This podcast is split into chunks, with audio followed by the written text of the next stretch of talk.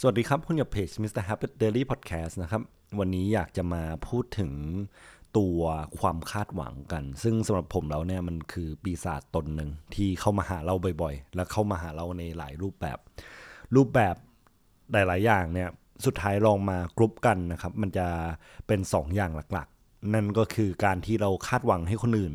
แล้วการที่เราต้องมาแบกรับความคาดหวังจากคนอื่น โดยเช่นกันนะครับ ในหนังสือเรื่องแค่นี้ก็ดีมากแล้ว เขียนโดยอาจารย์นพดลเขาก็ได้กล่าวไว้ครับว่าเนี่ยความคาดหวังน่ะคือไม่ว่าเราจะคาดหวังเยอะหรือน้อยสุดท้าย คนอื่นจะทำตามเราไหมอันเนี้ยมันไม่ได้กระทบเขาเลยนะครับ มีแต่เราเนี่ยแหละที่โดนกระทบ เช่นถ้าเกิดเราคาดหวังไว้สูง แล้วเขาไม่ได้ทำตามเนี่ยเราก็จะเจ็บเยอะ แต่ถ้าเขาทำตามอันเนี้ยเราก็อาจจะแฮปปี้ใช่ไหมครับ แต่เทิดมองในมุมมองอย่างเช่น ผมก็ชอบคำนี้เหมือนกันนะ จากเรื่อง Spider-Man นะครับนางเอกเขาก็มีกล่าวไว้ว่า เออถ้าเกิดเราคาดหวังอะมันก็จะมีโอกาสผิดหวังใช่ไหมเพราะฉะนั้นถ้าเกิดเราไม่คาดหวังเลยเราไม่ผิดหวังเลย อันนี้ก็ถือว่าเป็นตัวอย่างล้วกันที่ค่อนข้างชัด ถ้าเกิดเราไม่คาดหวังเลย เราก็ไม่ผิดหวังเลยนะครับ ในขณะเดียวกันคือ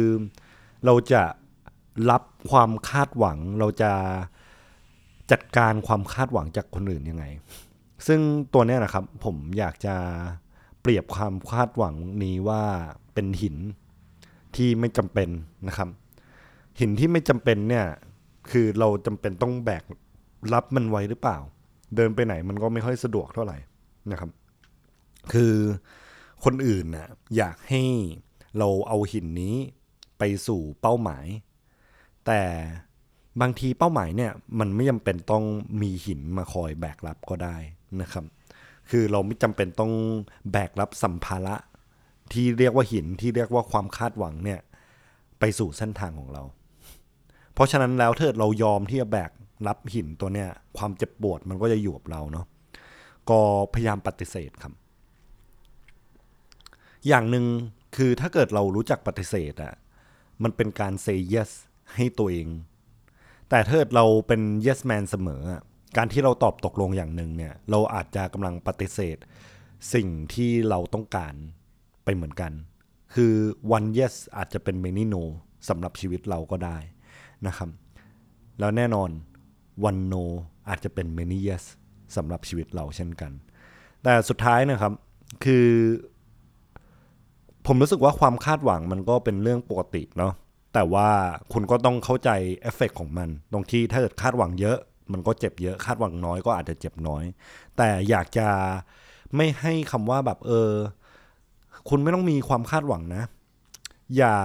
เข้าใจผิดกับความว่าคำว่าคุณไม่มีเป้าหมาย ผมรู้สึกว่าเป้าหมายเนี่ยสำคัญ มันเป็นตัวกำหนดว่า